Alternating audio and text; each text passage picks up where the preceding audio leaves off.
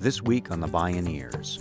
When what is being fought for is not an abstract emission reduction target, but an identity, a culture, a beloved place, no bribe will be big enough. These communities are simply saying no. I'm Neil Harvey. It's climate resistance movements this week with Naomi Klein and native activist Clayton Thomas Mueller on the Bioneers Revolution from the Heart of Nature.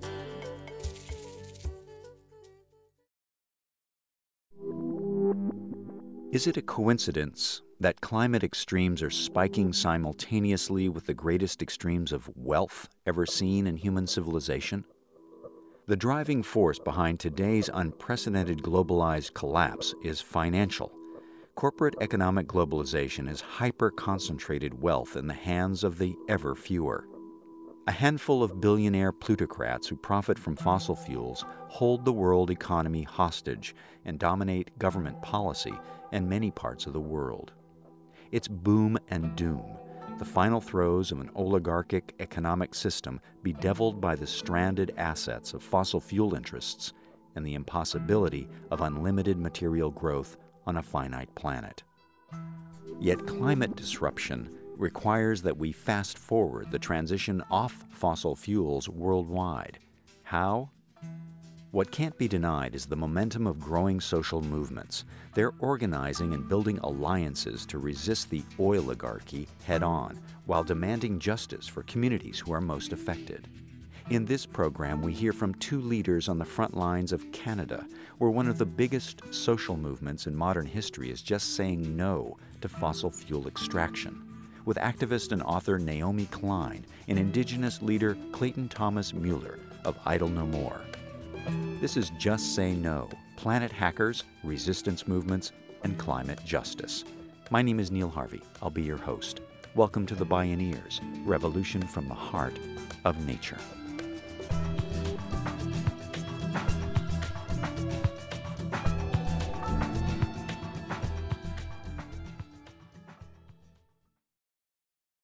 In 2007, Richard Branson, Virgin Corporation's entrepreneur extraordinaire, offered a $25 million prize, the biggest ever offered, to whoever could invent a technique to safely extract large amounts of carbon out of the atmosphere and sequester it harmlessly. As of 2015, no one had claimed the prize. Author Naomi Klein memorialized this moment in her book, This Changes Everything Capitalism versus the Climate. The photo op showed Branson tossing a portable blue planet in the air like a beach ball. Naomi Klein spoke at a Bioneers conference. So I wanted to show this to you because I feel like this frozen moment is the perfect snapshot for the first incarnation of the climate movement, the one that failed. An extremely wealthy and powerful man with the whole world literally in his hands promising to save the fragile blue planet on our behalf. This heroic feat will be accomplished, he has just announced, by harnessing the power of human genius, assumed, of course, to be infinite, as infinite as fossil fuels, and the desire to get really, really rich. If you ask me, pretty much everything is wrong with this picture. The, you've got You've got the reinvention of a major climate polluter, owner of multiple airlines, into a climate savior based on little more than good PR. And you've got the firm belief that dangling enough money can solve any mess we create. Such is the power of greed. The certainty that the solutions to climate change must be handed down from above by our elites, by the biggest winners of our current economic system. And you've got the unquestioned assumption that the goal of climate action is to find solutions that require no change of our consumption or lifestyle patterns whatsoever. And indeed, Branson was explicit about this at the time. He said if the prize yields this magic bullet, quote, we can drive our cars, we can fly our planes, life can carry on as normal. That blue marble whole Earth image taken in 1972 from 28,000 miles in space by the crew of the Apollo 17 spacecraft instantly became the iconic image of the environmental movement. the view from space showed us as one planet that was breathtakingly beautiful and alive. It's the thing that we're supposed to protect at UN climate conferences. It's the thing we're called upon to save every Earth Day, as if the planet were an endangered species or a starving child far away or a pet in need of our love and care. And that conception is, I think, just as dangerous as that idea born in the 1600s that the Earth was an inert machine and that we humans were its engineers, called upon by God to exert total mastery. Though these seemingly quite different narratives, different in spirit, both put humans quite literally on top of the world. When we marvel at that blue marble in all of its delicacy and frailty and resolve to save the planet, we cast ourselves in a very specific role. That role is of a parent, the parent of the earth. But the opposite is the case, as every traditional society that sees the earth as a mother knows. It is we humans who are fragile and vulnerable, and the earth that is hardy and powerful and holds us in its hands. In pragmatic terms, our challenge is less to save the earth from ourselves and more to save ourselves from an earth that, if pushed too far, has ample power to rock, burn, and shake us off completely.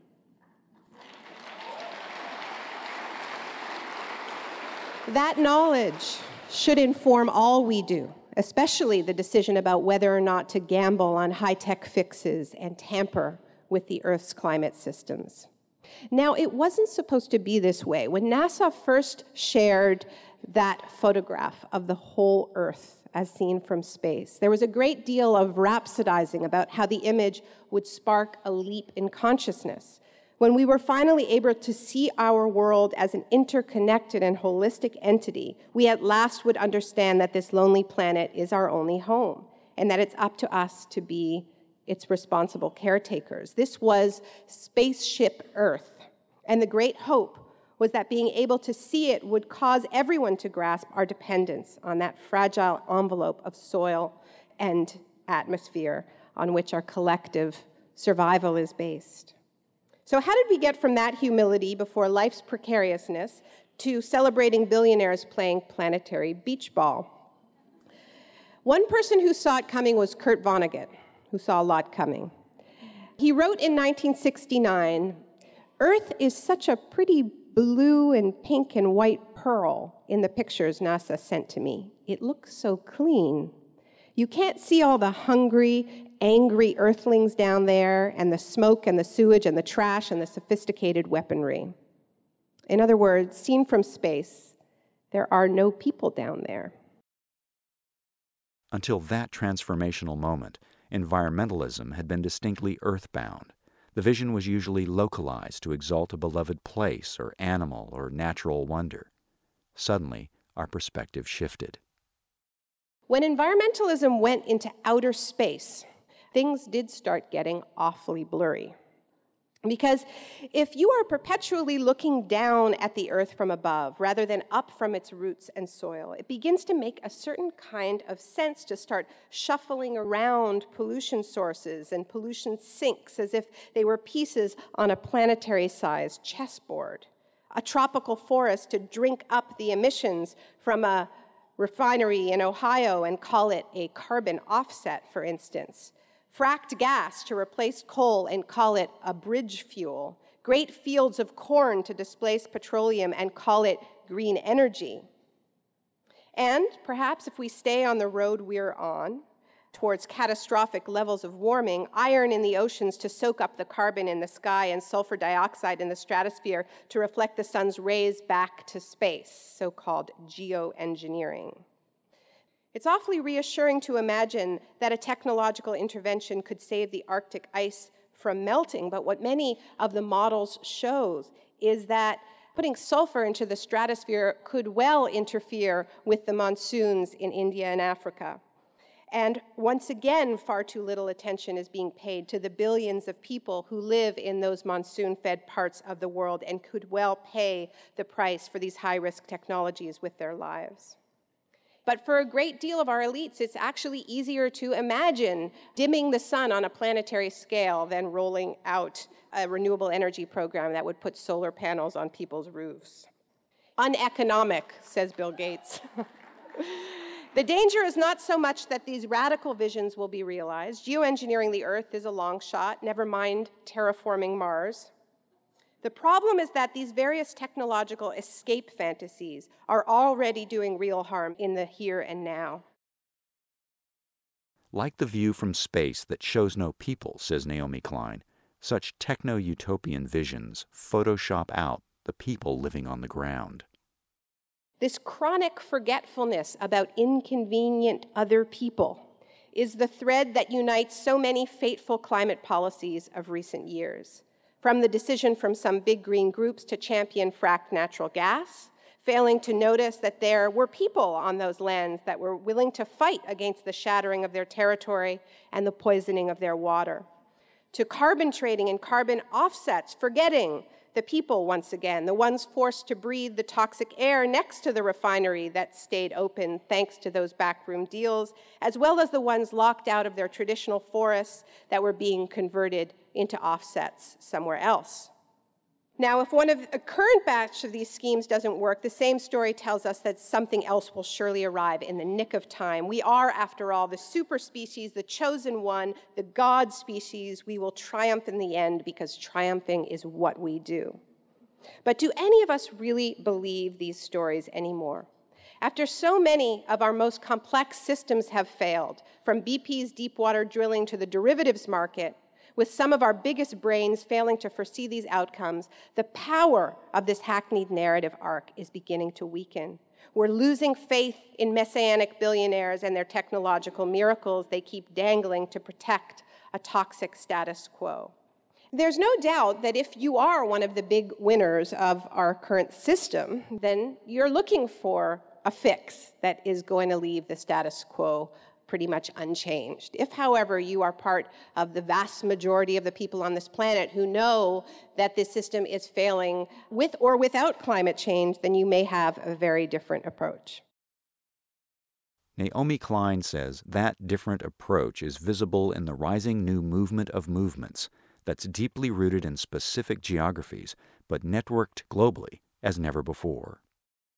Some have taken to calling this movement Blockadia, Blockadia is not a specific location on a map, but rather a roving transnational conflict zone that is cropping up with great intensity wherever extractive companies are attempting to put natural systems at risk, whether for open pit coal mining or gas fracking or tar sands or oil pipelines. Though often described as anti fossil fuel, this is in fact a pro water movement, one grounded in a ferocious love of place.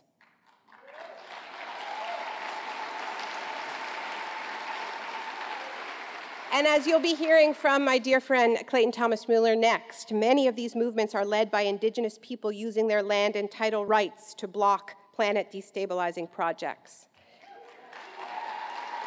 Increasingly, they are also inspired and being transformed by an indigenous worldview that is reviving long buried traditions of humility before nature and the deep knowledge that we are not above the world, but of it the antithesis of the hubris of the would be planet hackers.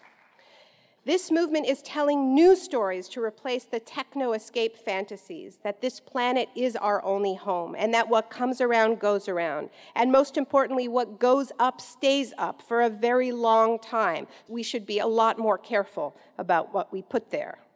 This is more than a change in strategy, it's a fundamental change in perspective and values. Naomi Klein, author of This Changes Everything and the Shock Doctrine. When we return, Indigenous leader Clayton Thomas Mueller shares the view from Canada's Indigenous resistance movement, and more from Naomi Klein. This is Just Say No Planet Hackers, Resistance Movements, and Climate Justice. I'm Neil Harvey. You're listening to The Bioneers Revolution from the Heart of Nature.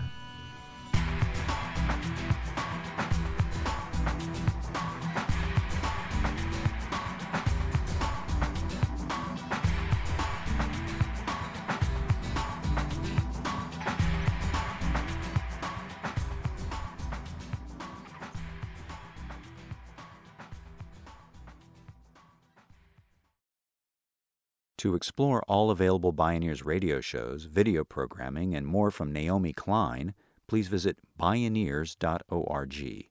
And our thanks for the generous support from listeners like you. Today, across Canada, an unprecedented number of communities have risen up against colonialism and the ecological devastation of their traditional lands. There is potential now for a broad social movement that issues a challenge to Canadian capitalism, colonialism, and ecological destruction that is profound as the broadest social movements of the past 40 years. Clayton Thomas Mueller is a leading Canadian based First Nations activist working for Indigenous peoples' self determination and environmental justice. A member of the Mathias Colomb Cree Nation of northern Manitoba, he's a campaigner with 350.org, co director of the Indigenous Tar Sands campaign, and works with the Idle No More movement. He's campaigned tirelessly across Canada, Alaska, and the lower 48 states in hundreds of indigenous communities to resist the encroachments of the fossil fuel industry. Ten years ago, when I last gave a keynote here at the Bioneers, I stated that climate change was the civil rights issue of my generation and I set out on a journey with many strong Indigenous peoples to build what has become the most visible environmental and Indigenous rights campaign in history, the Indigenous Tar Sands campaign. And after many battles ending in loss and many more in victory, we are now seeing the impact of our collective work Constitutionally protected rights and title has become an important tool for our First Nations struggling to protect our territories. Numerous Supreme Court cases have created a legal precedence where the absence of consultation by corporations and governments is leading to legal action by First Nations communities from coast to coast to coast. And this is raising the alarm bells for resource industries such as forestry, mining, and oil and gas. And combined with numerous well organized, unrelenting acts of protest to resource projects, this legal regime based on Aboriginal rights and title is giving resource companies pause and raising concerns within the government for plans for resource exploitation in Canada. Canada's constitution uniquely provides treaty rights, including consultation, to its Indigenous peoples, who are successfully organizing to enforce them. Section 35 of Canada's Constitution protects both inherent and treaty rights of Indigenous peoples, including the duty to consult. This has led to many successful organizing victories to defend their collective rights to hunt, fish, and trap. This rights based approach has been tested time and time again. It has been validated by over 170 Supreme Court victories. It is validated by all of the international Indian treaties. It is validated by the UN Declaration on the Rights of Indigenous Peoples, by the ILO Convention 169, and many, many other legal instruments, both domestic and international. There are dozens, dozens of stories of resistance by First Nations communities to resource development. Canada's extractive industries have become fraught with uncertainty. And I think that this is especially true in the area of our success as a movement in stopping the building of export pipelines, which have caused the shelving of billions of dollars of expansion projects in the tar sands, most notably Total, the France oil giant, and Norway's oil giant, Statoil, recently pulling out because of the power of indigenous peoples organizing. Simply put, my friends, our system in Canada is politically corrupt. We do not live in a democratic state. Instead, we are living in a corporate state, or more precisely, a petro state. And it's time that we recognize this together. What the Canadian government is not telling the investment community is that indigenous social movements across the country have created an unprecedented movement that is fighting in the streets and in the courtrooms for the protection of their territories and their sovereignty. This combination of indigenous resistance to resource extraction projects with a protective legal regime based on Aboriginal and treaty rights is the basis for much of the uncertainty in Canada's resource sector. In Ontario, where I live with my sons and my wife Corinne, the communities of KI, Ardoch Algonquin, Shabot Obaadjiwan, Tyendinaga Mohawk Territory, Six Nations, Grassy Narrows, Moose Cree, and Temagami First Nations, among others, have developed and organized political resistance to assert their right to say no to the despoiling of their traditional lands and to govern themselves in accordance with their own traditions. Yeah. Massive mobilizations powered by the skillful use of social media and broad alliances with non natives have resisted aggressive government attempts to force extractive projects on and near native lands. We shut down the majority of highways across the country, six border crossings to the United States, and we stopped every train in Canada's most densely populated province of Ontario, all with only one arrest. This speaks to the power of mass social movements combined with moral authority and the power, especially, of our Native women who are leading our movement.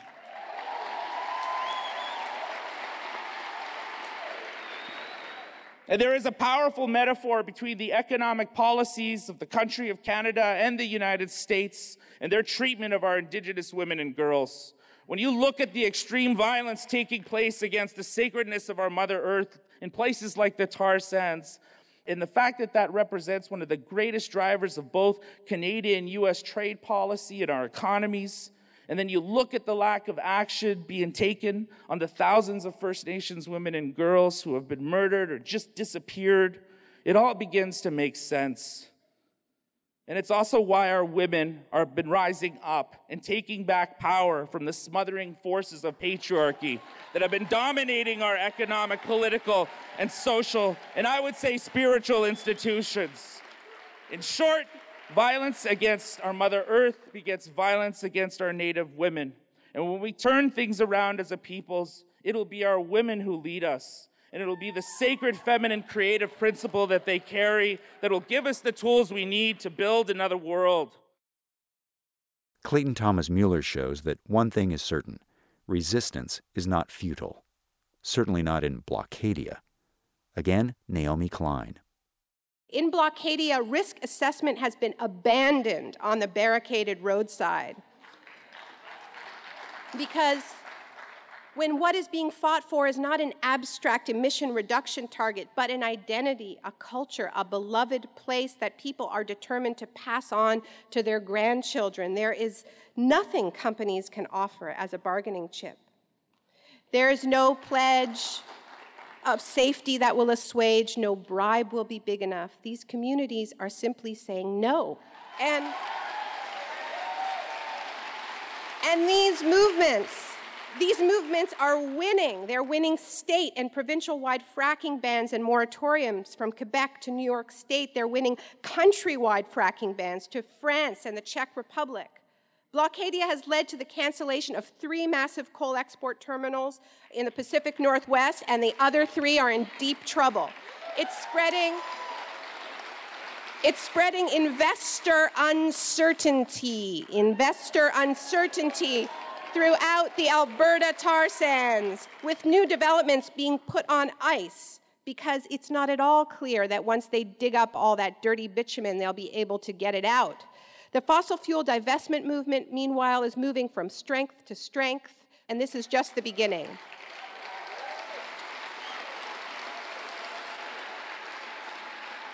This is just the beginning because local fights are morphing into guiding principles. No new carbon frontiers from the Arctic to the Amazon. No new sacrifice zones. We can power our lives without poisoning anyone.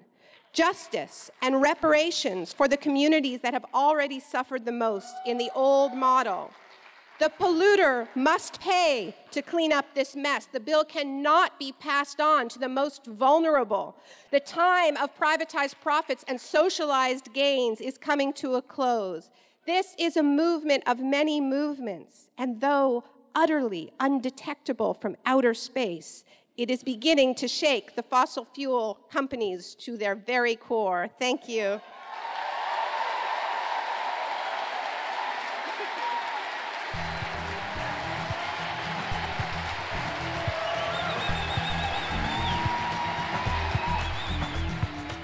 Naomi Klein, Clayton Thomas Mueller.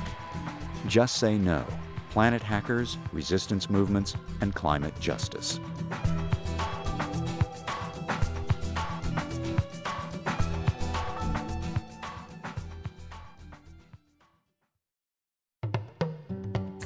See and hear more from Naomi Klein or explore more Bioneers radio shows and video programming online at bioneers.org. For information on attending the National Bioneers Conference and Bioneers events in your area, please visit bioneers.org or call 1 877 Bioneer. The Bioneers Revolution from the Heart of Nature is a production of Bioneers and Collective Heritage Institute. Executive producer Kenny Ausubel. Written by Kenny Ausubel. Senior producer Neil Harvey. Managing producer Stephanie Welch. Station Relations Ana Iglesias. Our theme music is taken from the album Journey Between by Baka Beyond and used by permission of Hannibal Records, a Rykodisc label. Additional music was made available by Sounds True at soundstrue.com. For more music information, please visit bioneers.org. The opinions expressed in the Bioneers Revolution from the Heart of Nature radio series are those of the presenters and are not necessarily those of Bioneers and Collective Heritage Institute, the underwriters, or this radio station. My name is Neil Harvey. Thank you for listening. I invite you to join the Bioneers in inspiring a shift to live on Earth in ways that honor the web of life, each other, and future generations. This is program number 0915.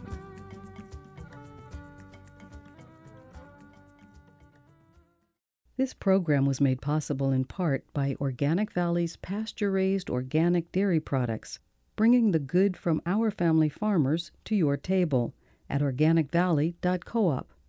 Mary's Gone Crackers, inspired by a conscious approach to eating organic, gluten free, and non GMO products since 2004 at marysgonecrackers.com. Funding also provided by a grant from the Park Foundation dedicated to heightening public awareness of critical issues, and by the generous support of listeners like you.